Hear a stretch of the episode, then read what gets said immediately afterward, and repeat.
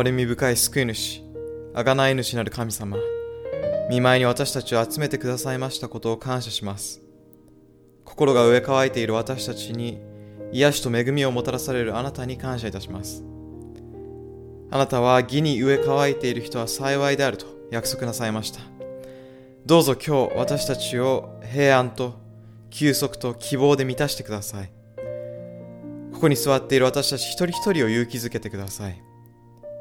天にいらっしゃるイエス様の傍らに座ることができるよう導いてください。そして今まで見えなかったことをこのセミナーを通して見えるようにしてください。ヨハネの黙示録について新しい理解が与えられますように、今日私たちにイエス様を生き生きと示してください。私たちの心に触れ、知識を与え、生き方を変えさせてください。どうか私を十字架の後ろに隠してください。どうぞ主よ、私を通して集まったあなたの子らに語りかけてください。この祈りをイエス様の皆を通して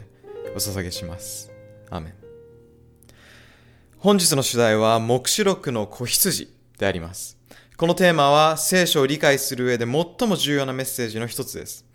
本質的かつ基礎的なメッセージであります。私たちはヨハネの黙示録、つまりこの終末時代に関する聖書の予言を勉強していますが、予言の本来の目的とは一体何でしょうか。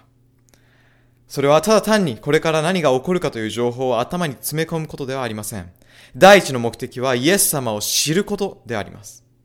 黙示録全体のテーマはイエス・キリストであり、冒頭にもイエス・キリストの啓示と書かれています。イエス様が聖書のテーマなのです。キリストの愛と憐れみと救い。彼が救いの中心また源であり、信仰の中心また土台であり、予言の前提また目的なのです。皆さん、予言はすべてイエス様について書かれているのです。イエス・キリストほど世界に影響を与えた人物はいません。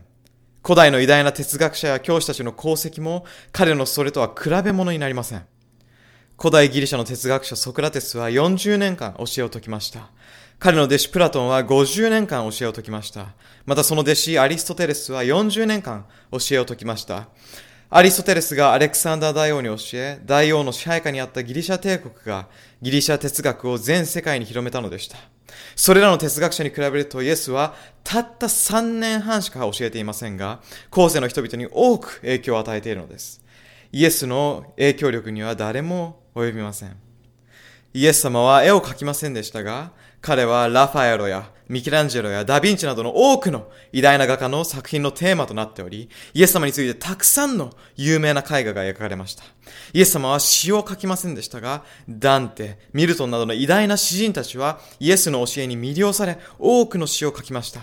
イエス様が作曲した音楽作品はありませんが、ハイドンやヘンデル、ベートーベンやバッハ、その他大勢の作曲家は彼からインスピレーションを受けて崇高な交響曲や賛美歌を作ったのでした。さらに歴史上のどのような本よりもイエス様について書かれた本が多いのも驚くべき事柄です。また数々の教会や聖堂などの立派な建物の多くがイエス様を崇め礼拝するために建てられました。哲学、芸術、文学、音楽、建築学など、私たちが現在目や耳にする多くのものがイエス・キリストの影響を受けています。にせんねんまえに生きておられたわけですが、未だにイエス様は歴史上の中心人物でいらっしゃるのです。さんじゅうさんねんの短い生涯でしたが、紀元前と紀元ごとに歴史を二分なさいました。歴史がイエス様の生涯を中心に分割されているのを皆さんはご存知でしたでしょうか。紀元前は ビーシー と表記します。それは Before Christ、 つまりキリストの誕生前という英語の頭文字を取っているのです。また紀元後は エーディー と表記しますが、それは Anno Domini、 主の年にというラテン語のフレーズの頭文字を使っているのです。言うまでもなくイエス様の誕生と生涯、そして死はとてもユニークでした。馬小屋での誕生、見返りを要求しない伝道や救済、そして死を克服した復活などはかつてこの世で誰も成し遂げていないことでした。どうしてイエス様はそのような生き方をなさったのでしょうか。今日はイエス様に関する予言のいくつかに焦点を当てて学びます。予言を勉強するとイエスがどのような目的でこの世に来られたのかが理解できます。なぜなら予言の一番の目的は私たちにイエス様を示すことで、イエス様こそ私たちの信仰と救いの中心また命の源なのだからです。イエス様を中心におかずして預言を語ることはできません。さて、預言を学ぶ上で救世主であるイエスの生涯を知ることはとても重要だと申し上げましたが、なぜそれほど大切なのでしょうか。聖書に理由が書かれていますので、一緒に聖句を開いてみましょう。ヨハネの福音書じゅうななしょうさんせつをご覧ください。どうぞ皆さん、今日学ぶ聖句を書き留めておいてください。ヨハネの福音書じゅうななしょうさんせつ、お読みします。永遠の命とは、唯一の誠の神でいますあなたと、またあなたが使わされたイエス・キリストとを知ることであります。今お読みした聖句には、永遠の命を得る方法、救われるとはどういうことかが書かれています。それは神とイエスを知ることだとあります。とてもはっきりと書いてありますね。ただ単に知識を増やしていくのではなく、神とイエスを知ることが永遠の命につながるというのです。救い、すなわち永遠の命は何を知っているかではなく、誰を知っているかにかかっていることを聖書は明確にしています。イエス・キリストを知ることが救いであり、永遠の命であります。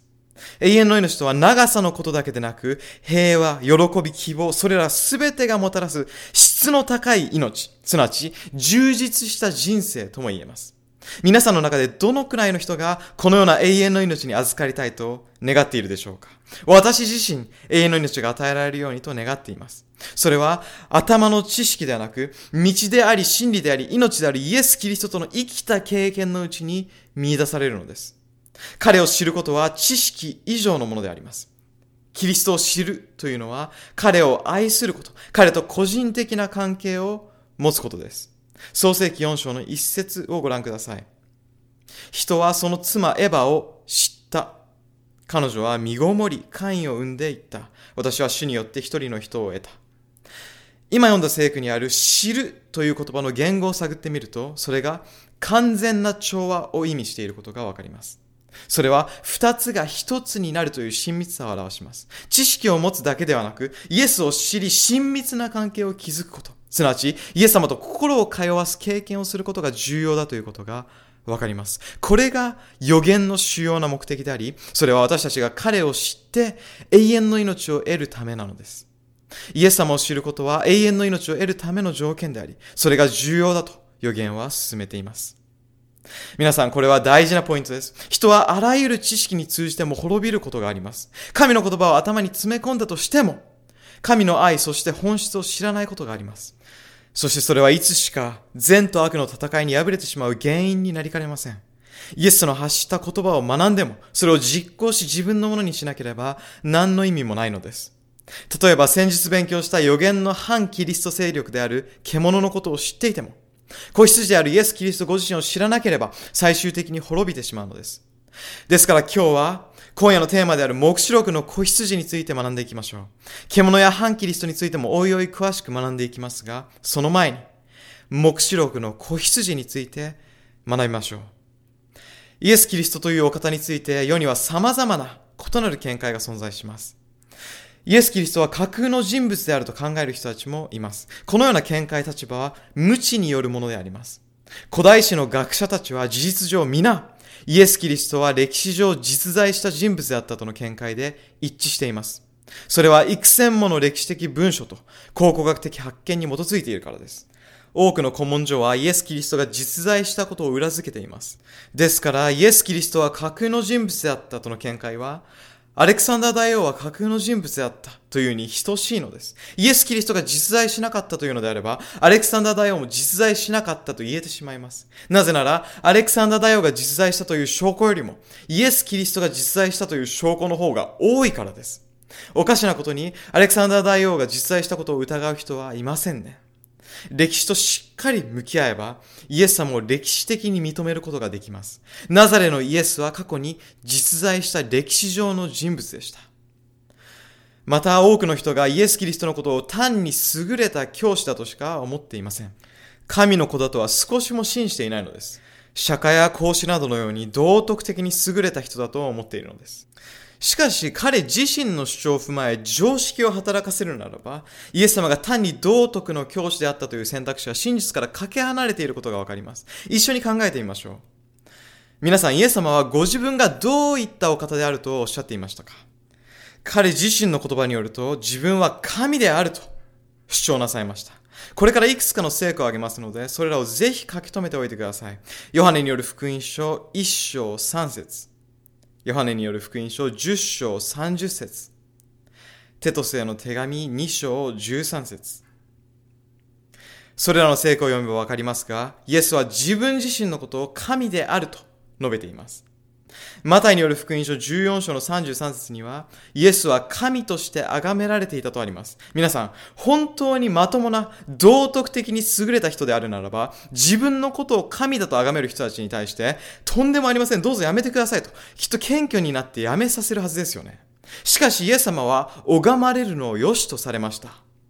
またヨハネによる福音書のいっ章よん節によれば、この言葉に命があった、そしてこの命は人の光であったとあり、ヨハネ第一の手紙ご章のじゅういち節には、神が永遠の命を私たちに賜り、かつその命が御子のうちにあるとあります。これらの聖句を読むと、イエスが永遠に存在する神の子として知られていたことがわかります。さらにヨハネによる福音書はち章にじゅうよん節には、だから私はあなた方は自分の罪のうちに死ぬであろうと言ったのである。もし私がそういうものであることをあなた方が信じなければ、罪のうちに死ぬことになるからであるとあり、ごじゅうはち節には、よくよくあなた方に言っておく、アブラハムの生まれる前から私はいるのであるとイエスは述べています。つまり自分自身のことを死に打ち勝つ力あるもの、そしていつのようにも常に存在しておられる偉大なものだと話しているのです。またマタイによる福音書にじゅうはち章じゅうはち節には、私は天においても地においても一切の権威を授けられたとあり、イエスはご自身の本質を述べています。そしてにじゅう節では、見よ、私は世の終わりまでいつまでもあなた方と共にいるのであると約束しています。つまりイエス自身が、自分は全能の神であり、私は世の終わりまで人類と共にいるとおっしゃっているのです。これまでに読んだ聖句、すなわちイエス様ご自身の言葉から、自分は神の子であり全能で偉大なものだと主張なさっていたことがわかります。イエス様は神性のあらゆる特徴をご自分に当てはめました。この事実は否定できません。では皆さん、ここで一旦常識的に考えてみましょう。裁判にかけられる人は皆自分が行ったことに基づいて裁かれます。ところがイエス様が有罪とされたのは、彼が行った過ちに基づいてではありませんでした。なぜならイエス様は何一つ悪いことをしなかったからです。裁判の根拠は、イエス様が自分は神の子だと主張したことに対して、ユダヤ人たちが異議を唱え、それを冒涜とみなしたからでした。彼の行動や過ちに基づくのではなく、自分は神だという主張に対して裁判が行われたのです。では皆さん、ここで少し考えてみましょう。もしイエス様が自らを神と主張しながら、実はそうでなかったとしたら、良い道徳の教師とはなり得ませんね。それはただの嘘つきです。論理的に考えれば答えは明らかです。神でない人が神と自称するなら詐欺師となります。真実を語っていると言いながら偽りを語っているわけですから、偽善者でもあります。皆さん、少し想像してみてください。自分は神の子だという馬鹿げた思い込みのために裁判にかけられ、十字架にかけられて亡くなるというのは愚か者のすることです。神ではないのに神と称して自分自身を偽り、それを死ぬまで偽り続けたということは、論理的に、そして常識的に考えても頭のおかしな人のすることではないでしょうか。そしてそのような人を良い教師だと考える人はいないと思います。ですからイエスは良い道徳の教師であったが神の子ではなかったという理屈は全くもって成り立たないのです。論理的常識的に考えれば誰にでもわかりますよね。ここで整理して考えてみましょう。ナザレのイエスをどう見るかについて考えるとき、みっつの選択肢があります。ひとつめは、彼は嘘つきであり自分自身を神だと偽った。二つ目は、彼は精神異常者で自身を神であると本当に思い込んでいた。そして三つ目は、彼は実際に神であり、自身は神であるという真実を告げた、です。もう一度申し上げますが、イエス様は良い教師だったけれども、神の子ではなかったという考えは、常識的そして論理的に見ても辻褄が合わず、筋が通りませんので、それを三つの選択肢の中に入れることはしません。ここまでご理解いただけたでしょうか。ここで質問です。先ほど申し上げたみっつの選択肢、イエスは自分を神だと偽った嘘つきの詐欺師だった。もしくは、自分を神だと信じていた精神異常者だった。あるいは、自分は神の子であるという真実を告げた正しい人だった。この三つの中で、最も正しい答えは一体どれなのでしょうか？イエス様は嘘つきだったのでしょうか？面白いことに、今まで一度もイエスの教えが嘘であったことを証明した人は誰もいません。証拠も何一つ発見されていません。かえってあらゆる証拠が彼の主張の真実性を物語っています。彼の生涯は真実と純潔に満ちていて、イエスの時代に彼に敵対していた人ですら、この男には何も落ち度が見られないと呟いたというのです。ですから彼の生涯と教えは、詐欺師のそれとは無縁のものでした。嘘つきではなかったということです。ではイエス様は精神異常者だったのでしょうか？自分が神であることを盲目的に信じていたのでしょうか？彼の生涯と教えを研究すれば、精神異常者のそれとは全く程遠いものであることがわかります。イエス様の生涯はにせんねん経っても風化することのない極めて深遠なものでした。皆さん考えてみてください。狂った人の教えがにせんねん以上も語り継がれ、今も昔も多くの人の生きる原動力になるはずがありません。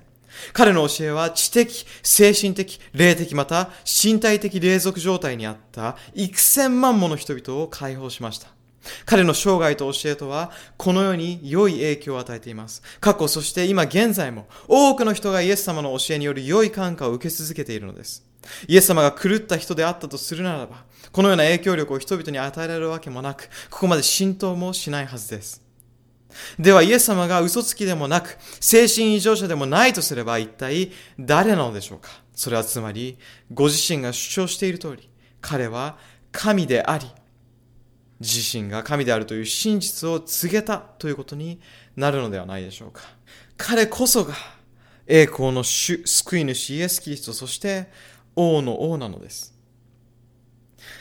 彼こそが王の王、主の主であられたということを、イエス様の兄弟ヤコブが明かしました。肉親である兄弟が神であると言っているのですから、本当だと思いませんか？私は兄弟ヤコブの言っていることを信じます。なぜなら、よっぽどのことがない限り自分の兄弟を神と呼ぶ人はいないからです。もし私の弟が自分は神であると主張したら、私は間違いなく否定します。なぜなら、弟のことは私が一番よく知っているからです。ところがイエス様の兄弟が、彼は自ら主張している通りのお方ですと証言しているのです。肉親が認めるほどですから、イエスは嘘つきではなく、また異常者でもなかったということがわかります。ここで質問です。現在私たちはどうやってイエスが神の子だということが憶測ではなく本当であるとわかるのでしょうか？イエス・キリストが栄光の主であられる証拠はどこにあるのでしょうか？それは理論や歴史だけではなく、聖書の予言が明かししています。なので、イエス・キリストが救いの中心、また源であられることを予言の中から見ていきましょう。神の約束のメッセージである予言こそが明瞭かつ豊富な証言であり、ナザレのイエスが神の子、そしてこの世の救世主だということを十分に示しています。今夜はそのことについてお話しします。信仰の土台と中心である王子についての予言を見ていきましょう。旧約聖書には救世主に関する予言がさんびゃくごじゅう箇所以上に記されています。メシアの来臨に関するさんびゃくごじゅうもの予言であります。これらさんびゃくごじゅう箇所のうちろくじゅう箇所が主要な予言で、その他のにひゃくきゅうじゅう箇所はさらなる詳細を追加した予言であります。救世主がこの世にいらっしゃると書いているこれらの予言は、イエスがこの地上に生まれるよんひゃくねん以上前に書かれたものでした。興味深いことに、そのさんびゃくごじゅう箇所にわたる予言のすべては一人の人間に当てはまり成就されているのです。それらの予言はイエス様がこの世に来られる前に書かれたものなので、イエスを含めた誰かが後から書き足してそれをでっち上げた可能性は全くありえません。そしてそれらの予言を一人の人間が完璧に成就させるということは人間的に不可能だと考えられます。実際アメリカにて科学者と数学者で結成された団体が、一人の人間がろくじゅうの予言のうちのやっつ、たったのやっつを成就する確率を計算しました。その団体にはピーター・ストーナー、ジョン・マデール、ハロルド・ハスラーといった著名な科学者がいました。緻密な計算、分析を経た後、ストーナー博士は次のように述べました。誰かがろくじゅうの予言のうちやっつを成就できる確率はじゅうのにじゅうはち乗分のいちであるということが分かった。皆さんはそれがどれだけの数字かわかりますでしょうか。じゅうのにじゅうはちじょうぶんのいちを満たす確率と言われてもピンとこないでしょう。じゅうのにじゅうはちじょうはいちの後ににじゅうはちこゼロがつく数字であります。ひゃくまんはゼロがむっつです。じゅうおくだとここのつ、いっちょうだとじゅうにこになります。いちの後ににじゅうはちこのゼロがつくと非常に大きな数字となることがお分かりいただけたでしょうか。一体それはどれくらいの確率なのでしょうか。せっかくですからもう少しイメージしやすいように考えてみましょう。例を挙げて説明します。じゅうのにじゅうはちじょうまえのにじゅうごセント硬貨があったとします。その大量の硬貨でアメリカで一番面積の広いと言われているテキサス州を埋め尽くしたとします。すべての面積を埋め尽くしたところで約ろくじゅっセンチの深さになるそうです。テキサス州は日本のにばいじゃくの面積がありますからかなりの数だとわかります。硬貨が重なり合ってそれだけの深さになるわけですからものすごい数の硬貨なわけです。そしてその中に金色のコインをいちまいだけ混ぜて目隠しした人を連れてきて金色のコインを探すように指示します。金色のコインを探すチャンスはいっかいだけとします。たったいっかいのチャンスで金色のコインをその中から見つけ出す確率とやっつの予言をひとりの人が成就する確率は同じだというのです。人間的に考えればその確率がどれだけありえないことかがわかるはずです。ただしイエス様に関してはさんびゃくごじゅうの予言その一つ一つすべてを満たし成就したのです。まさしく彼は栄光の主に違いありません。すべての予言を見ていく時間はないので資料を差し上げます。旧約聖書のさんびゃくごじゅうもの予言がいかにイエスキリストの生涯と働きにおいて成就したかが載っています。さてイエス様に関するメシアの予言の中で私が最も心を惹かれるのがイザヤ書ごじゅうさんしょうです。今日はこの予言に焦点を当てていきたいと思います。イザヤ書ごじゅうさんしょうのななせつをお読みします。彼は虐げられ苦しめられたけれども口を開かなかった。ほふり場に惹かれていく子羊のように口を開かなかった。この聖句はイエスの初臨、この世での生涯についての予言の一つで、彼は子羊のようであったと書かれています。子羊が人間の罪のためにほふり場へ惹かれていくように、イエス様は私たち人類の罪を背負って十字架にかけられたのです。皆さん、その子羊こそが予言の書と言われているヨハネの黙示録の主人公、イエス・キリストなのです。さて新約聖書でこの子羊の比喩はさんじゅういっかい出てきます。そのうちにじゅうななかいがヨハネの黙示録に出てきます。なぜだかわかりますか。ヨハネの黙示録はイエス様についての啓示なのですから子羊であるイエスについて詳しく書かれているのです。最終時代獣に勝る子羊の力、彼こそが栄光の主、恵みの子羊であることが立証されると黙示録に予言されています。その例をいくつか挙げていきます。一気に読み上げますのでどうぞ書き留めてください。ヨハネの黙示録ごしょうろくせつにはほふられた子羊とあります。ごしょうはっせつには子羊の前にひれ伏したとあり、ごしょうじゅうにせつには子羊こそふさわしいもの、ろくしょうじゅうろくせつには子羊は悪に打ち勝つ、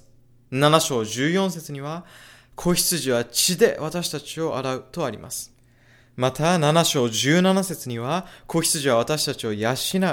じゅうにしょうじゅういっせつには子羊は私たちに勝利を与える、じゅうよんしょうよんせつには子羊は私たちを導く、じゅうごしょうさんせつでは子羊は私たちの歌とも書かれています。さらに続きます。じゅうななしょうじゅうよんせつには子羊は戦いに打ち勝つ、じゅうきゅうしょうななせつには子羊は私たちと結婚する、にじゅういっしょうにじゅうさんせつには子羊は明かりである、そしてにじゅうにしょういっせつには子羊は私たちの渇きを潤すとあり、にじゅうにしょうさんせつには子羊は呪いを破棄すると書かれています。ヨハネの黙示録の恵みの子羊は栄光の主そのものなのです。皆さん、子羊であるイエスは最終的に反キリスト勢力である獣や竜を滅ぼします。子羊は主の王国を脅かすものをすべて取り除くのです。皆さん、ヨハネの黙示録において子羊と同様に何度も登場する動物が何かわかりますか。それは獣です。獣は主の王国の敵です。子羊という単語がにじゅうななかい登場するのに対して獣について書かれている聖句はにじゅうななかしょあります。黙示録を注意深く研究すると獣と子羊との間に対象、競争、闘争があることがわかります。黙示録にはふたつの生き物、すなわち子羊と獣との戦争が描かれています。つまり、イエス・キリストと反キリスト勢力の間に戦いがあるということです。子羊と獣、二つの異なる王、二つの立法と政府、二つの異なる王国の戦いです。その二つがとても似ていることに注意しましょう。反キリスト勢力である獣は子羊の姿を装う偽物なのです。神のすべての真理に対してサタンは偽物を用意しています。そしてこの反キリストの王国は子羊イエス・キリストが行ったすべてを真似ます。これから子羊と獣を比較して皆さんに驚くべき対象と共通点を見ていただきたいと思います。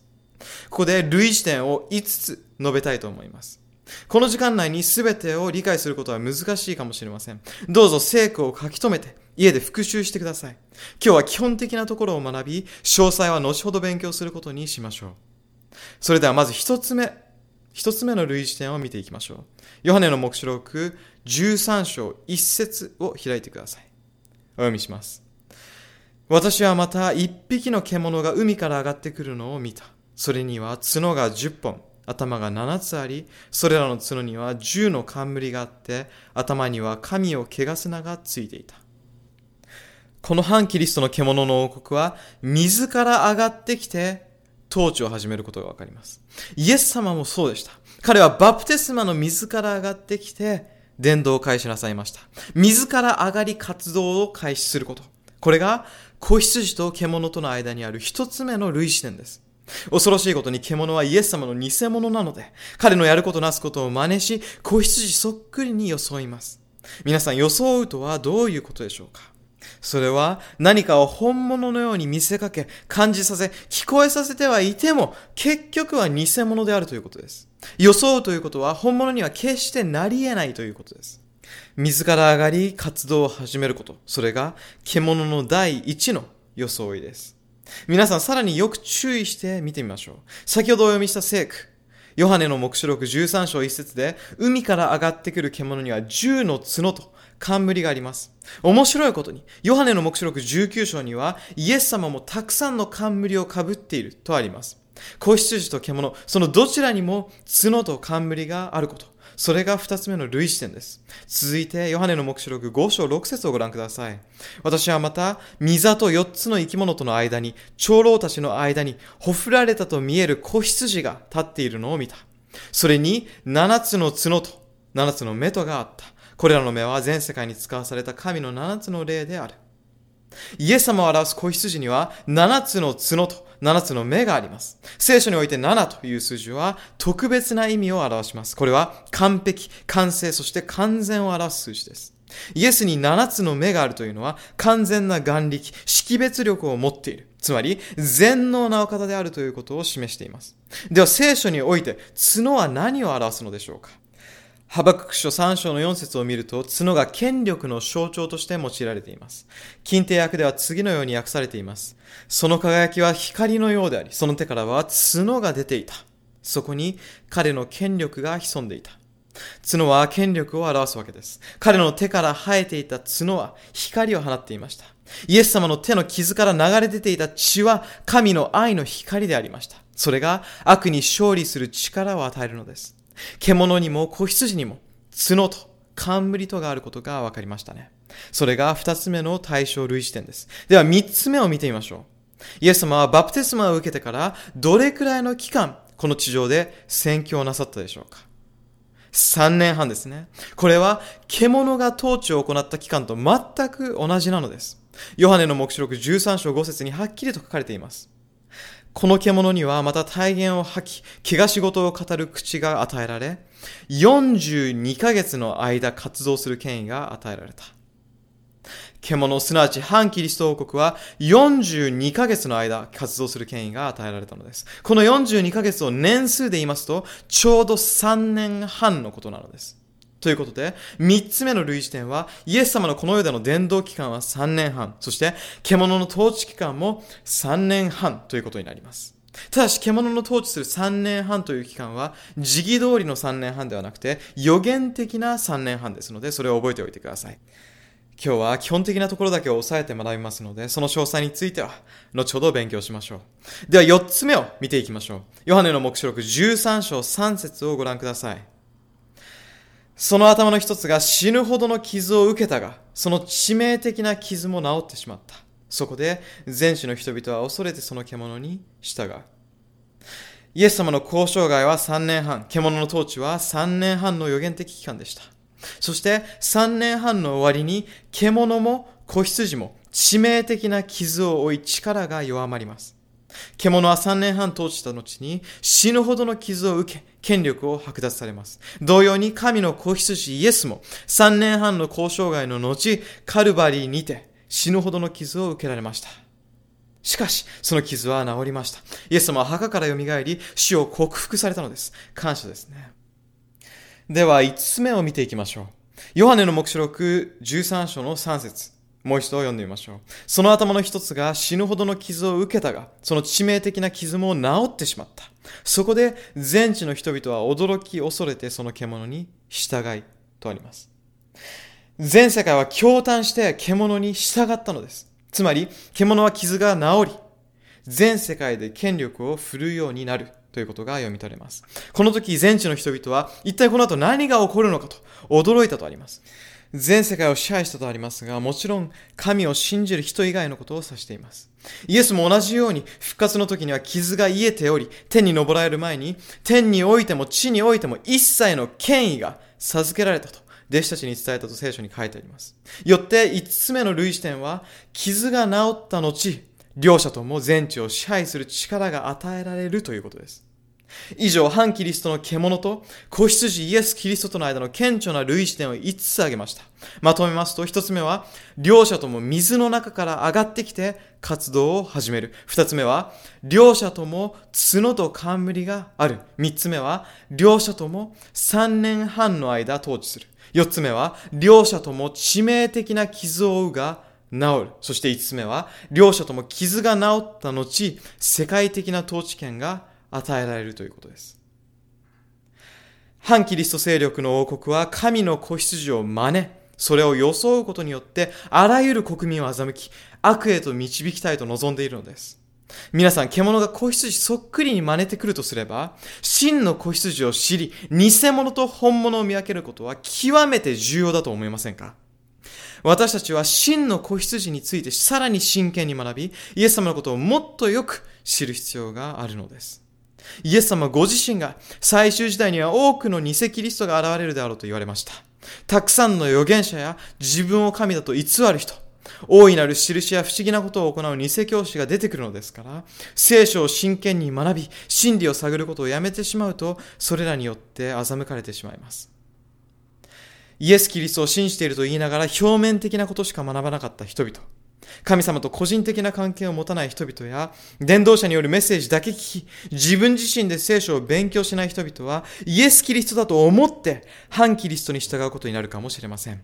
ですから、本物のイエス様を知る必要があるのです。さもないと、偽キリストに容易に惑わされることでしょう。誰が本当のイエスか確実に見極めない限り、偽物に簡単に騙されてしまうのですから、本物を見極めることがとても大切だということです。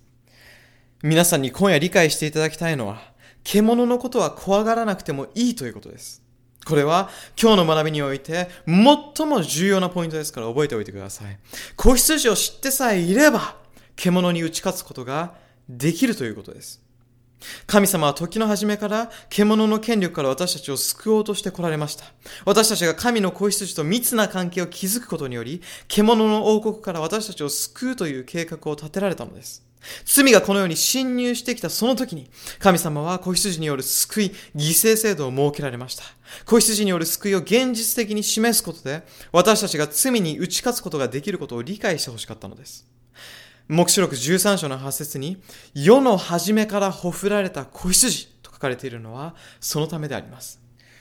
イエス様が神の子羊として十字架で死なれたのは知っているけれども、世の初めからほふられたとは一体どういうことなんでしょうかと考えている方がいらっしゃるかもしれません。彼はどのようにほふられたのでしょうか。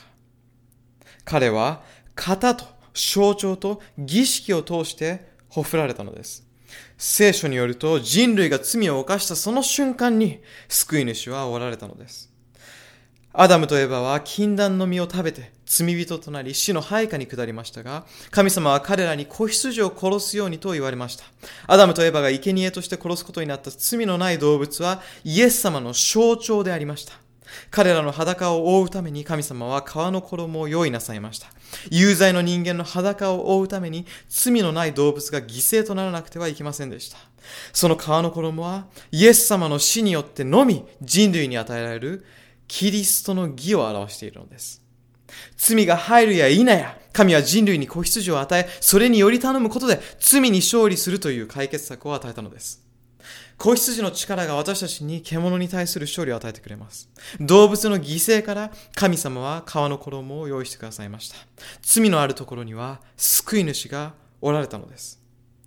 この救いの美しい制度をアダムとエバは子供であるカインとアベルに伝えました。聖書には最初の兄弟間のいさかいが記されています。その結果、カインは弟のアベルを殺害したとあります。どうしてそうなったのでしょうか。カインの捧げ物は神に拒否され、アベルの捧げ物は神に受け入れられたため、カインはアベルを殺してしまったというのです。なぜカインの捧げ物は拒否されたのでしょうか。それはカイン自らが栽培し収穫した果物を捧げ物にしたからです。カインの自作による捧げ物は自分自身の行いや働きによる救い、行いによる義を表します。彼は地を耕し、自分で種を植え、自分で収穫した果物を捧げたのです。自分自身の労働の実を捧げました。それは自分自分自分と、すべての行動が自分の能力に頼ることが象徴されていたため、カインの供え物は拒まれたのです。アベルは神が求められた子羊を言われた通りそのまま捧げました。私たちの救いはイエス・キリストのもたらす神の義により頼むものであって、自分の働きによるものではありません。神の子羊の犠牲、イエスの働き、それらが救済の計画の中心にあるのです。神は人類に子羊の血によってのみ罪や獣に勝利し、自己の欲に打ち勝つことができるということを理解してもらおうと、犠牲のシステムをお与えになったのです。子羊への信仰が子子孫々に伝えられ、アブラハムとイサクの感動的な物語が展開されます。神様はアブラハムに大事な約束の子を捧げるよう命じられます。来たるべきメシアの祖先となるはずの息子でした。その命令はアブラハムにとって全く理解のできない理不尽なものでした。しかし神の声を知っていたアブラハムは、たとえそれが理解できなくても神のその御言葉に信頼し従いました。同様に私たちも、理解不能なことがあるときも、筋が通らないと思っても、神の御声に信頼し素直に従う必要があります。私たちを傷つけ害することを神様が求めることは決してなく、それはただ私たちを救い祝福するためなのだということを悟る必要があるのです。アブラハムは神に従い、イサクを連れモリアの地に行き、燔祭の準備をします。しかし父親はイサクを犯罪の犠牲にするという神様からの指示を息子に知らせることができません。愛する息子がショックを受けないよう息子を思い守ろうとしたからです。皆さんは息子の命を惜しむ父親の苦しみが想像できますか。しかしついに息子イサクが問題の核心をついてきます。創世記にじゅうに章なな節とはち節をお読みします。イサクは父アブラハムに言った。父よ。イサクは言った。彼は答えた。子よ、私はここにいます。イサクは言った。火と焚き木とはありますが、燔祭の子羊はどこにありますか。アブラハムは言った。子よ、神自ら燔祭の子羊を備えてくださるであろう。こうして二人は言った。礼拝の中心は子羊であるということをイサクは理解していました。火と焚き木はあるのに子羊はどこにいるのかと不思議に思って質問したのです。問題の核心をつく質問でした。旧約の全時代を通して人々はこの質問の答えを求めてきました。罪の許しのために何千何万もの子羊がほふられましたが、来たるべき真の子羊であるメシアはどこなのかという疑問は人類共通の質問でした。アブラハムははち節で、神自ら燔祭の子羊を備えてくださるであろうと答えました。日本語訳だと分かりにくいのですが、言語では神が燔祭の子羊としてご自身を備えてくださるであろうと読むことができます。真の子羊は神ご自身、つまりイエス・キリストなのです。神が備えてくださること、それはただ単に神が私たちの日々の必要を満たしてくださるだけでなく、私たちの罪の償いとしての生贄である子羊を用意する、すなわち彼自身をほふられるべき子羊として捧げてくださることを示しています。神に忠実なアブラハムはどういう展開が待っているかを知らずにモリア山を登り始めます。用意なさるのは神であることを信じつつ従ったのです。山頂での場面を想像してみましょう。アブラハムは息子のイサクを縛って祭壇に横たえます。そして神の御声に従って刃物を振り上げます。神の命令に従って今にも約束の息子を殺すところです。その瞬間、その子に手をかけてはならないという言葉が与えられたのです。皆さん、アブラハムはためらうことなく神様の命令に従うことを選びました。これは天にいらっしゃる父なる神様の姿を表しています。神はあなたや私のために愛する一人子を与え捧げることを惜しまなかったのです。天の神様はご自分の一人息子を捧げるのをやめませんでした。私たち人類を救うために、私たちを愛するがゆえに息子であるイエス・キリストを与えてくださったのです。神は実にその一人子をお与えになったほどによう愛された。それは御子を信じる者が一人として滅びることなく永遠の命を持つためであると、ヨハネによる福音書さん章のじゅうろく節にある通りなのです。さて、アブラハムが刃物を振り上げ息子を殺そうとした瞬間、その子に手をかけてはならない、あなたが神を恐れるものであることを私は今知ったという声が天から聞こえてきました。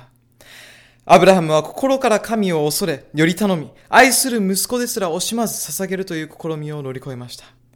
その後、辺りを見回すと、アブラハムは角を藪に引っ掛けたまま身動きのできなくなったお羊を見つけました。イサクが殺される代わりに、そのお羊が犠牲となりました。この物語は、神の子羊イエス・キリストが罪人である私たちの身代わりとなって死んでくださることを象徴していました。神はこのように旧約聖書に出てくるすべての世代や物語を通して、子羊の血を通してのみ罪人が救われるということ、また獣すなわち悪の勢力に勝利するということをご自分の子らに印象づけたかったのです。歳月は流れ、アブラハムの子孫であるイスラエルの民はエジプトで奴隷として暮らしていました。圧政者の手から彼らを解放するために神様が介入なさいます。神はモーセを通し、その奴隷という苦しい生活から彼らを解放しました。神の民はどのようにして奴隷の身から自由の身へと解放されたのでしょうか。死から命へ、罪から救いへ、そして様々な重荷から解放される方法を示されましたが、それは一体どのような方法でしたでしょうか。エジプトの隷属状態から自由になれた方法、それは杉越の子羊の血によってでした。じゅうの災害のクライマックスにおいて、子羊の血によって杉越が行われたのです。家の入り口に子羊の血が塗ってある家には災いが訪れず、長子を失わずに済みました。家の入り口に血を塗ったのは、心の入り口に血を塗ることの象徴でした。イスラエルに自由を与えたもの、それは血でありました。私たちに罪からの自由を与えてくれるもの、それはイエス・キリストの血であります。神の子羊こそが腐敗と隷属と死しかないところに命と自由を与えてくれるのです。子羊が唯一の希望であることを神様は全世代の人々に印象づけようとしてこられました。聖書はそのことを何度も何度も繰り返し私たちに教えてきました。子羊による罪からの解放、これが聖書全体の、そしてヨハネの黙示録のテーマなのです。イエス・キリストは自由と命をもたらします。エジプト解放後、さらに明確な犯罪のシステムが神によって提示されます。神の民が子羊の血の効力を決して忘れないようにするために、神はあるものをご自分のために作らせました。何でしょうか。出エジプト記にじゅうご章はち節をご覧ください。神はおっしゃいました。彼らに私のために聖女を作らせなさい。私が彼らのうちに住むためである。旧約時代の聖女は犠牲制度の中心でした。神様は聖女の型や儀式や象徴を通して救いの計画を教えようとなさいました。それは来るべき真の神の子羊に備えさせるためでした。これが犠牲制度の大事なポイントでした。この聖女でなされたすべてのことは実物教訓また視覚教材となるのでした。聖女で行われた犠牲制度はすべて子羊を中心に営まれてました。ほふられた子羊を軸にして行われたのです。今夜これからお話しすることは、明日のセミナーを理解するときに役立つとても大事なポイントです。旧約聖書の時代において、人が罪を許してもらいたいときは傷一つない子羊を聖書に連れてこなければなりませんでした。それから罪のない動物の頭に手を置き、罪を告白します。これで罪が罪人から罪なき子羊へと象徴的に移されます。罪人の罪を子羊が負うわけです。罪が子羊に負わされると、罪を告白した人は刃物を取り、罪なき動物の喉を切り裂かなくてはいけません。子羊の首からは大量の血が流れ落ち、祭司がそれを椀で受けます。罪が許されるために、罪人は自分の手で子羊を殺さなくてはいけませんでした。シミも傷もない子羊でなければいけなかった理由は、犠牲となるすべての動物が神の子羊イエス・キリストを表していたからでした。そしてキリストが私たちの犠牲、救い主となるためには、シミも傷もいかなる罪もない状態でなくてはいけませんでした。一度でも罪を犯したなら、イエス様ご自身も罪人となってしまい、救い主を必要としたはずですが、彼は何一つ罪を犯さなかったため、人類の罪をあがなうことができたのです。ですから、犯罪の犠牲になるものは全く怪我や汚れのない動物と限定されていたのです。神様はこの儀式を通して、罪は良くないもの、醜いもの、恐ろしいものであるということを人間の鈍い感覚に訴えようとなさいました。罪の支払う報酬は死だからです。神様は人間の心に大きな苦痛をもたらす罪への憎しみを植え付けようとなさったのでした。しかしテレビや映画などのメディアでは罪をすこぶる好ましいものに見せます。死は美しく、罪はとても魅力的で楽しいと思わせるのです。しかし罪の実態を知ったら罪から離れるはずです。罪はキリストを表す潔白な動物に死をもたらしました。キリストは私たちの身代わりとして十字架にかかられました。罪を犯して許されるときはいつでも自分の手で罪のない子羊を殺すということなのです。イエス様の足を折り手に釘を刺したのは罪人である私たちなのです。それが罪のもたらす結果なのです。それは神様に痛みをもたらします。神様は私たちにこのような意味を持つ犠牲制度をお与えになり、罪人を救い、死から解放されるため罪のない子羊が身代わりとなって死に死を流さなければならないということを伝えたかったのです。聖書に血を流すことなしに罪の許しはありえないと書かれています。このことが犯罪の祭壇でなされていました。聖所に入った人が最初に目にするもの、それが祭壇でした。聖所は主にみっつの部分に分かれていました。第一の部分は外庭と呼ばれていました。外庭に置かれていたものはふたつ。手前にあるのが犯罪の祭壇、それは十字架を表していました。子羊の血はそこで流されました。聖書にやってくる罪人はまず祭壇が目に入るように、私たちの信仰の歩みも十字架の元から始まります。十字架におかかりになられたイエス様の足元から全てがスタートするのです。イエス様の足元、十字架において全ての人が平等に扱われることに私は感謝しています。十字架の元に来る人は誰であっても神に受け入れられ、居場所を見つけることができるでしょう。犯罪の血が流された後、子羊はそこで火で焼かれました。流された血を祭司はどうしたでしょうか。血は全部鉢に注がれました。罪を象徴する血を鉢に受けた後、祭司はそれを聖所に持っていきます。聖所に入る前に、祭司はまず水の入った洗盤で清めを行いました。それは清めのバプテスマを表しています。祭壇と洗盤はイエス様の十字架による贖いを心に留めた次の段階がバプテスマによる清めであるという流れを象徴しています。バプテスマとは十字架を心に受け入れたことの表明であります。バプテスマはイエス様に従っていくという内面的な決心を周りの人へ表明するための外面的な儀式なのです。洗盤で身を清めた祭司は罪を表す血を持って聖所に入ります。幕屋の第一の部屋のことです。聖所の中にはみっつの備品が置かれていました。北側には備えのパンの机が置かれましたが、それは命のパンであるイエスを表します。人はパンだけで生きるものではなく、神の口から出る一つ一つの言葉で生きるものであると聖書に記されています。皆さん、パンは神の御言葉を学ぶこと、聖書を読み研究することの重要さも象徴しています。南側には金の燭台がありました。食材は聖所内を明るく照らすランプで、その燃料には上質な油が使用されていました。世の光であるイエスを表し、さらに世の光となるよう私たちが召されていることも意味します。またヨハネによる福音書いっ章のきゅう節やはち章のじゅうに節によると、油は聖霊を象徴していることから、私たちが聖霊の力を受けることによって、世を照らす清い光となることも意味していました。食材は証も意味します。パンの机の真向かいに置かれているということは、パンが表すお方を証しするということです。神の言葉なくして証しをしても意味がありません。イエス・キリストを語らない者はただの余興に過ぎません。皆さん、聖霊に満たされてイエス・キリストの証人となりましょう。自分だけのために神の言葉であるパンを食べ続けてはいけません。御言葉を食すれば霊的カロリーが得られます。摂取したカロリーは消費して燃やさなければなりません。神の御言葉は自分のうちに秘めておくのではなくて、他の人々に分け与えられるべきなのです。聖女の三つ目の備品がお香の祭壇です。垂れ幕の前にあって祈りを表します。話す時間が限られていますので、一つ一つ聖句を開くことはできませんが、香りが祈りを象徴しているという聖句がありますので、書き留めておいてください。ヨハネによる福音書じゅうなな章のきゅう節、ヘブル人への手紙よん章のじゅうよんからじゅうろく節、ヨハネ第一の手紙に章のいち節です。良い祈りは良い香りのように神に捧げられます。皆さん、主の皆によって祈りましょう。イエスの義という香りと一緒に祈ることで良い香りを放つことができます。良い香りは人にも喜ばれますよね。良い影響を与えられる人になるようイエスに助けてもらいましょう。イエスの名、功績、義が香りであり、祈りを香り良いものにしてくれます。ですからイエス様は何でも私の名において祈りなさいと言われたのです。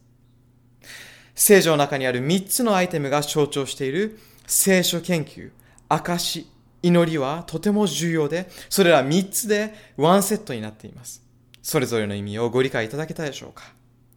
では次のステップを見ていきましょう。祭司が聖書に持ち込む子羊の血は罪を象徴していました。罪は罪人から生贄に、そして生贄から血に移されました。そのように罪を象徴する血が聖所に運ばれ、祭司はその血を聖所内の垂れ幕に振りかけました。そうすることによって罪は聖所に移されました。それは毎日行われ、日ごとの儀式と呼ばれていました。ヘブル人への手紙じゅう章じゅうきゅう節からにじゅう節を開いてください。お読みします。兄弟たちよ、こういうわけで私たちはイエスの血によってはばかることなく聖所に入ることができ、彼の肉体なる幕を通り、私たちのために開いてくださった新しい生きた道を通って入っていくことができるのであり、と書いてあります。お読みした聖句によると、垂れ幕はイエスの肉を表します。血を垂れ幕に振りかけることは、キリストが罪を負ってくださること、罪を主に委ねることを表しています。聖所内のことはすべて世の罪を取り除く子羊の血からイエス様の働きを人間に教えるものでした。子羊の血によってのみ世の人々の罪は許されるのです。これは日ごとの儀式でキリストの初臨、メシアの到来まで続けられました。これが来たるべき子羊について人に教える神の方法でした。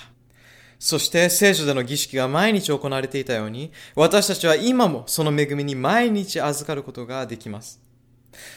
コロサイ人への手紙に章のじゅうなな節にこう書かれています。これらは来たるべきものの影であって、その本体はキリストにある。聖所での儀式は来たるべきものの影、すなわちキリストがおいでになることを指し示す予言だったのです。今夜皆さんと一緒に勉強している数々の予言もすべてキリストの影、すなわちキリスト自身の働きを示しているのです。もう一度申し上げますが、聖所とそこで行われる儀式は皆真の子羊を指す予言で、真の子羊が地上にいらっしゃり、私たち罪人に新しい道を与えてくださるということを意味していたのです。そして神の子羊は肉においてこれらのすべてを成就なさるのでした。こうして聖所の儀式はモーセの時代からイエス様がこの地上にいらっしゃるまで続きました。しかし時代が進むにつれ、いつしかそれは日課となり、人々はそれの本来の目的と重要性を忘れました。儀式そのものの行為が許しをもたらすと考え、それが信仰を要する象徴であることを理解しませんでした。ほふられ血を流す神の子羊だけが罪を取り除く唯一のお方であり、それが唯一の罪を消し去る方法であることを次第に忘れてしまったのです。世代がどんどん入れ替わるにつれて、毎日罪のない動物が殺されるのを見た人々は、真の子羊はどこにいるのだろうかと問い続け、結局その質問は答えられないままでした。しかしどうでしょうか。予言が成就すべく、イエス様はこのようにお生まれになったのです。ガラテヤ人への手紙よん章のよん節をご覧ください。しかし時の満ちるに及んで、神は御子を女から生まれさせ、律法のもとに生まれさせてお使わしになった。予言された時が来て、ついに子羊イエスがこの世にお生まれになったのです。イエス様はさんじゅっさいになるまで大工である父ヨセフのところで過ごしました。彼は優秀な大工でした。家やその他様々なものを修理なさいました。皆さん、実はイエス様は今日においても腕の良い大工であられるのをご存知でしょうか。私たちの人生を修理しておられるのです。そして美しい家庭を築いてくださいます。イエス様は誰よりも素晴らしい大工であられます。イエス様がさんじゅっさいになられた時、予言された時がやってきました。交渉外に入る時が来たことを悟られたイエス様は、金槌やノコギリを置き、すべての大工道具をしまい、ヨルダン川へ行かれました。そこには、バプテスマのヨハネと呼ばれる若い伝道者がいました。イエス様が近づいてこられるのを見たヨハネは、彼のうちに各時代の希望を認め、恐れ敬いました。キリストのうちに世の初め以来全世代が抱いている願望の答え、すなわち彼こそ真の子羊であることを認めたのでした。神の備え、与えてくださったこの方こそ何世代にもわたり人々が待ちわびていた存在でした。そのためヨハネは人々に向かって、見よ、世の罪を取り除く神の子羊とヨハネによる福音書いっしょうにじゅうきゅうせつで言ったのです。ある意味彼はイサクの放った子羊はどこですかという質問に答えています。ヨハネは彼がその人です。人類の罪のために死なれる真の子羊がここにおられますと言ったわけです。ついに答えが与えられました。各時代の希望が到来したのです。全人類が長年待ち望んだ真の子羊、罪から救ってくださる方がおいでになられたのです。神ご自身が御子という子羊を備えられたのです。罪のようにほふらえる子羊を送ってくださった神に感謝したいと思います。天において何不自由なく暮らしていた主の主、王の王であるイエスはこの世に来られ、生涯を過ごし、そして最後に私たちの身代わりとして犠牲となり、十字架にかけられたのです。彼の犠牲を通して全ての人に救いの機会が与えられました。イエス様が死なれた瞬間に何が起こったと思いますか？地上の聖女の垂れ幕が上から下まで裂けたのです。下から上ではなく上から下に裂けたのです。それは人手によらず神の手によって裂かれたことを間違いなく示しています。イエスの死により聖女による犠牲制度が終わったという印となったのです。本来の実態である真の子羊イエス・キリストが来られ、罪人のために亡くなられたので、もはや罪を許していただくために子羊を捧げる必要はなくなったということです。子羊に許しを祈り求めさえすれば、神は清めの血で罪をあがなってくださるのです。ところで皆さんはイエス様の死因が何であったかをご存知でしょうか？イエス様が亡くなられた後、兵士が彼の脇を刺すと血と水が流れ出たと聖書に書かれています。どうしてそうなったのか考えたことはありますか？人は極度の精神的苦痛とストレスを経験すると心臓が破裂することがあると医学的に証明されています。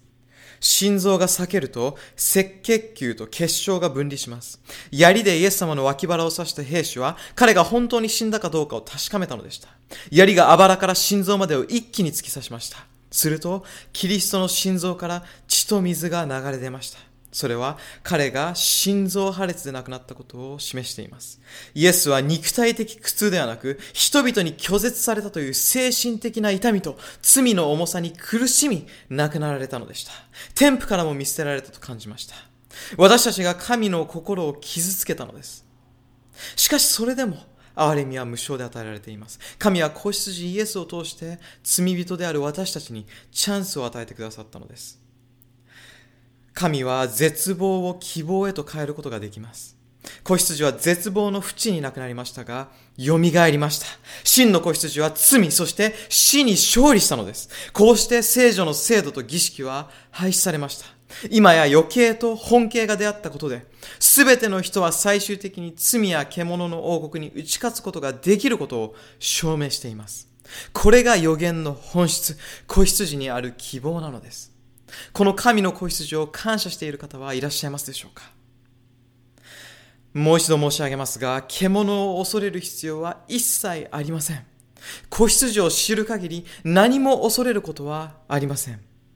しかし、子羊を知らなければ怖いことだらけです。ヨハネは聖書の最後の書簡である黙示録の中で子羊について何度も語っています。ヨハネの黙示録は聖書のメッセージをもとに神から与えられた予言で、神は私たちに子羊の血による贖いがあり、その真の子羊によって勝利が与えられることを伝えたかったのです。聖書の中心が子羊であったように、イエスを中心に信仰生活を歩んでいれば全てが大丈夫だということを神は私たちに伝えたかったのでしょう。ヨハネの黙示録を本当の意味で理解するには、聖書を理解し、子羊による贖いが中心であるという基本のメッセージを理解する必要があります。黙示録は聖書用語で溢れています。聖書の与えられた歴史背景や本当の意味や目的のわからない私たちには、聖書のメッセージはわかりづらいかもしれませんが、ユダヤ人にとってはこの方が理解しやすかったのです。わかりづらいと言ってそのまま放置しておくのではなく、これから一緒にセミナーを通して学んでいきましょう。さて、黙示録の中にはいくつかの異なるななのまとまりがあります。ななつの教会、ななつの封印、ななつのラッパ、ななつの雷、ななつの印、ななつの災害などです。ななという数字は完全を表す数字で、神の性質を表す数字です。黙示録を研究すると、すべてのななのまとまりの前には、それぞれ聖書の場面がヨハネに示されています。なぜなら神様は子羊が中心となっている聖書のメッセージに私たちの目を向けさせたかったからです。そうすることで私たち人間に子羊が贖いの中心にいるということを伝えたかったのです。今日は残念ながら皆さんと一緒にななのまとまりと聖書の場面についての予言を一つ一つ勉強する時間はありません。ですが、そのいくつかについてお話ししたいと思います。まず黙示録いっ章のじゅうに節とじゅうさん節を読んでみましょう。そこで私は私に呼びかけたその声を見ようとして振り向くと、七つの金の燭台が目についた。それらの燭台の間に人の子のようなものがいた。これは七つの教会の幻が示される直前、ヨハネに見せられた場面でした。人の子が七つの金の燭台の間にいるのを見ます。これは聖書の用語です。金の燭台はどこにありましたか？聖書ですね。聖書のどこにあったか覚えていますか？第一の部屋でしたね。つまり、黙示録が始まるや否や、聖書におけるイエスが登場するということです。イエスがすでに天に召されていることから、それは地上ではなく、天の聖書だということがわかります。彼は天の聖書でななつの燭台の間におられました。では、黙示録の予言はなぜ聖書におけるイエスの描写から始まるのでしょうか？外庭に立っているのではなく、燭台の間にいるイエスから始まるのはなぜでしょうか？外庭には十字架を象徴する燔祭の祭壇がありました。そのことから幕屋の入り口である外庭はイエス様のこの世での働き、キリストの公生涯を表していることがわかります。マタイ、マルコ、ルカ、ヨハネによる福音書はキリストの外庭における働きを描いています。ヨハネの黙示録が書かれた時にはイエス様はすでに地上での働きを終え天に戻っておられました。ですからヨハネの黙示録の一章はイエス様が聖書の中にいらっしゃるところから始まっているのです。ヨハネは聖書におられるイエスを見、後に聖書のイエスを見せられます。黙示録は昇天後天において継続されているイエスの特別な働きを描いています。彼は私たちのために死なれただけでなく、私たちの取りなしをするために今もなお生きておられ、特別な働きをしてくださっているのです。私たちに永遠の命を与えるため天において取りなしをしておられるのです。地上の聖書で大祭司が行っていたのと同じ働きをイエス様ご自身が大祭司となり行っておられるのです。わかりやすくまとめますと、四福音書は外庭が象徴するキリストの地上での働きを描いており、ヨハネの黙示録は天の聖書と死聖書におけるキリストの働きを描いています。これを認識することはとても重要です。なぜだかわかりますでしょうか？ヘブル人への手紙じゅうに章に節を読むと答えが明らかになります。お読みします。信仰の導き手であり、またその完成者であるイエスを仰ぎ見つつ走ろうではないか。彼は自分の前に置かれている喜びのゆえに恥をもいとわないで十字架を忍び、神の御座の右に座するに至ったのである。聖句の中にイエスを仰ぎ見つつとありますが、イエス様が動けば彼を追っている目も一緒に動きますね。聖書で行われる一連の流れ、すなわちイエスの伝道、復活、そして天へ召された後に続く取りなしの働きというのを私たちは目で追いかけなくてはいけません。イエスを仰ぎ見ていれば次に何が起こるかが理解できます。つまりイエスを仰ぎ見ることで救済の計画の流れを理解できるようになるのです。聖書全体を通して神の計画がどこから始まり、どこで終わるのかを知ることができるのです。私たちの信仰の導き手であり、またその完成者であるイエスに従って歩みましょう。信仰の創始者、また完成者であられるイエス様は、自ら始めたことを終えることができます。ここで質問です。私たちの信仰はいつ始まり、いつ終わるのでしょうか。外庭に犯罪の祭壇がありましたよね。それは十字架を表していました。つまり、イエスの死による贖いを信じることが救済の信仰の始まりなのです。イエス様は十字架において私たちの信仰をそうしなさいました。では、どこにおいて信仰は完成させられるのでしょうか。それは神の御座においてです。ヨハネの黙示録には、天でイエス様がなさっていることが描かれています。それを読めば、神がどのように私たちの信仰を完成しようとなさっているかもわかります。終末時代において、私たちが信仰に固く立てるようになるために、導いてくださいます。聖書のだいさんの部分は、至聖所です。垂れ幕の向こうにある一番奥の部屋になります。そこには、契約の箱と呼ばれるものが置かれていました。箱型で金の上張りが施され、中には神聖な律法である十戒が収められていました。箱は金の板で蓋がなされ、その金の板は恵みの御座、または贖罪所と呼ばれていました。そこにはシェカイナと呼ばれる神の栄光が二人の天使の間に鎮座し、光り輝いていました。そこはすべての罪が最終的に清められる場所であり、神の偉大なる恵みを象徴していました。そのため、贖罪所は恵みの御座と呼ばれるのです。その御座でイエス様は私たちの信仰を完成させられます。イエス様は今まさに天の恵みの御座にいて、すべてを終わらせようとしておられます。では、ヨハネの黙示録じゅうご章のご節からはち節までを見ていきましょう。その後、私が見ていると、天にある証の幕屋の聖所が開かれ、その聖所から七つの災害を携えている七人の御使いが、汚れのない光り輝く雨布を身にまとい、金の帯を胸に締めて出てきた。そして四つの生き物の一つが、いよいよ限りなく生きておられる神の激しい怒りの満ちた七つの金の鉢を七人の御使いに渡した。すると聖所は神の栄光とその力とから立ち上る煙で満たされ、しちにんの御使いのななつの災害が終わってしまうまでは、誰も聖所に入ることができなかった。黙示録じゅうご章でヨハネはななつの災害が起こる直前における天の聖所の場面を見せられます。それらの災害については別の講演で詳しくお話しします。では、ここで聖書のどこに着目しているかに注目してください。ご節によると、証の幕屋の聖所とありますね。証とは至聖所の中にある契約の箱、十戒を示しています。ここでヨハネが見せられた場面は、契約の箱のある至聖所でした。贖罪のある聖所から至聖所へ順に進んでいることがわかります。最終時代、ななつの災害の直前、神の怒りが注がれる大いなる悩みの直前に、ヨハネは契約の箱と至聖所を見ます。皆さんはもうすでにお気づきだと思いますが、ヨハネの黙示録には旧約聖書時代の聖所のイメージが多く用いられています。ということは、ヨハネの黙示録を理解したいと思うならば、聖書を学ぶ必要があるのです。今日は少し学んだだけですが、神は聖書や黙示録のメッセージを通して私たちとの関係を深めようとなさっていることが分かったことと思います。私たちは子羊であるイエスを仰ぎ見、彼の導くところならどこへでもついていくようにしましょ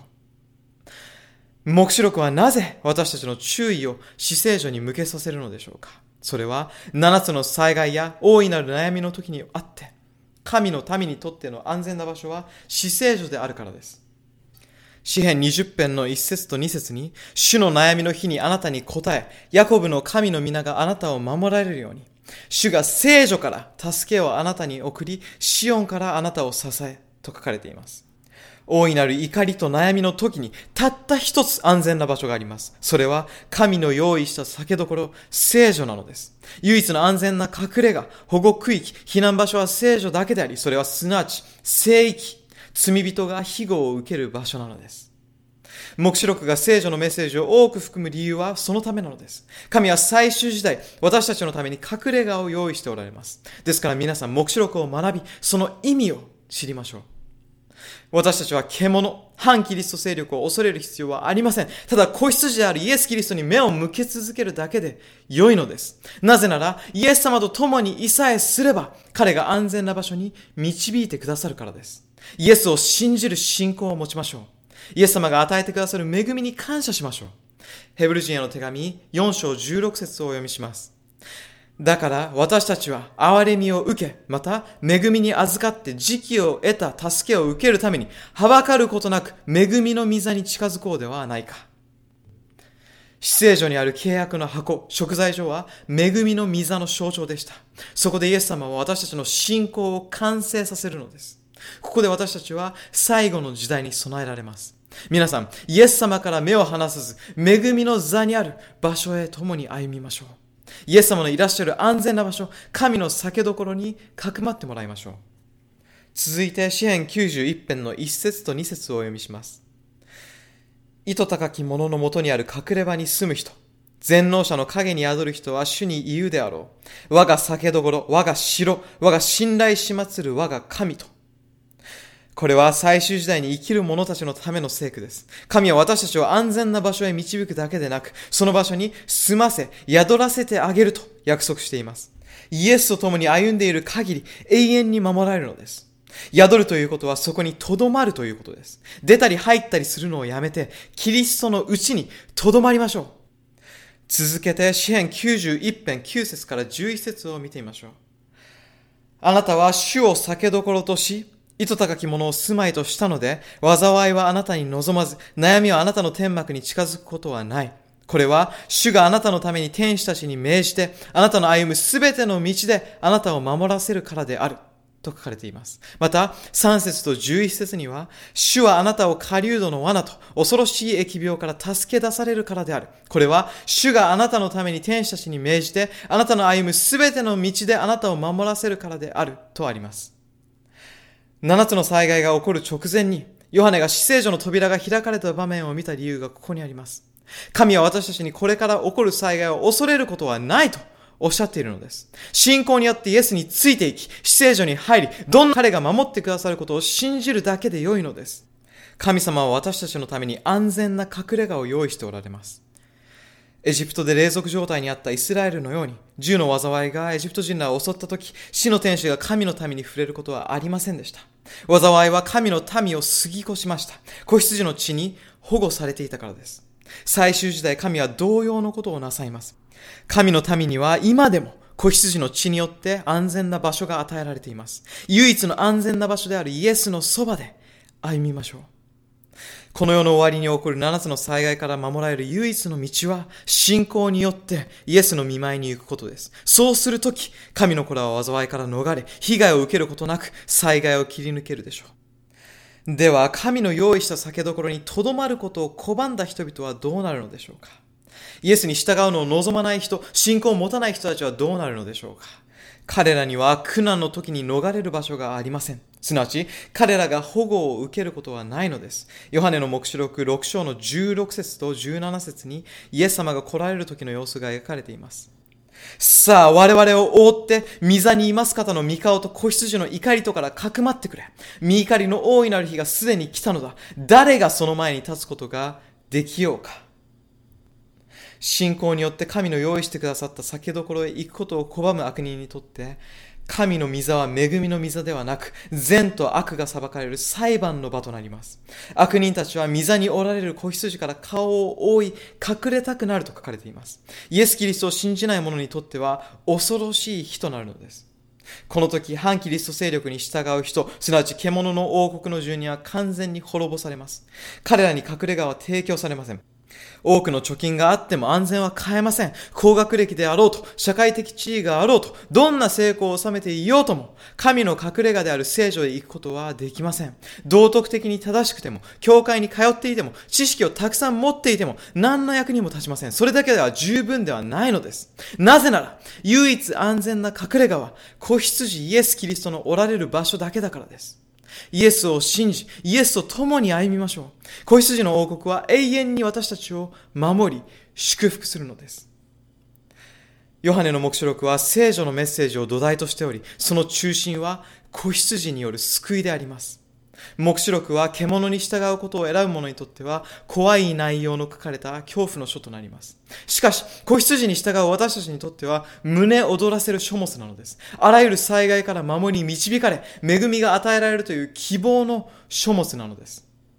さて、私たちを故郷へ連れて行くために子羊が戻ってこられるとき、天の聖書で何が起こるかご存知でしょうか。ヨハネの黙示録にじゅういっしょうにじゅうにせつをご覧ください。私はこの都の中には聖女を見なかった。全能者にして主なる神と子羊とがその聖女なのである。どうして聖女を見なかったと書かれているかわかりますか。それは神の子羊が犠牲となり罪を完全に取り除いてくださったため、贖いの象徴であった聖女の存在価値は全くなくなったからなのです。聖女での贖いはもはや必要がなくなったということです。そしてにじゅうにしょうのさんせつとよんせつには、呪われるべきものはもはや何一つない、神と子羊との御座は都の中にあり、そのしもべたちは彼を礼拝し御顔を仰ぎ見るのである、彼らの顔には皆が記されていると書かれています。神の子羊であるイエスは私たちの呪われるべき罪を取り除き祝福を与えてくださっています。私はイエス様に会い神の御顔を仰ぎたいと思います。皆さんはどうでしょうか。主の栄光、子羊の恵みを受けたい方はこの中にどれくらいいらっしゃいますでしょうか。さて、今夜は聖書について基本的なことを学びました。聖書の詳細についてはっきりと理解されていない方もいらっしゃるでしょうが、心配はいりません。聖書のすべてを細かく理解することが今日のポイントではないからです。イエスの犠牲により罪の許しが与えられていること、そして聖書の清めの日にすべてがあがなわれることを理解していれば十分です。聖書については今後のセミナーでもう少し学んでいきます。今後もイエス様について知りたいと思いませんか。皆さん、これから先ももっとワクワクするような話をしていきます。今日はまだ準備体操のようなものです。もっともっと深いワクワクする局面に入っていきます。大事なのは聖書についての知識をただ増やしていくことではありません。神の子羊との心の経験が重要なのであります。神の愛を心で感じ、それに応えられるように一歩一歩イエスと共に歩んでいきましょう。イエス様があなたの子羊、救世主であることを信じ受け入れましょう。ではお祈りいたします。主よ、神の子羊イエスキリストの犠牲を感謝いたします。私たちの身代わりとなってくださったことを感謝いたします。あなたは私たちを生かすために死んでくださいました。私たちの呪われるべき罪を取り除き祝福してくださり、義を与えてくださっていることを感謝いたします。主よ、本当にありがとうございます。過去にしてくださったことだけでなく、今現在私たちのために天の聖所でなされている働き、そして安全な酒どころを用意してくださっていることにも感謝いたします。あなたを見上げている限り、私たちは獣を恐れる必要がありません。イエス様の予言を勉強し、いつもあなたから目を離さず注目していられるよう助けてください。予言の学びを続けるにあたり、私たちをお助けください。予言のうちにしっかりとイエス様を認めることができるようお助けください。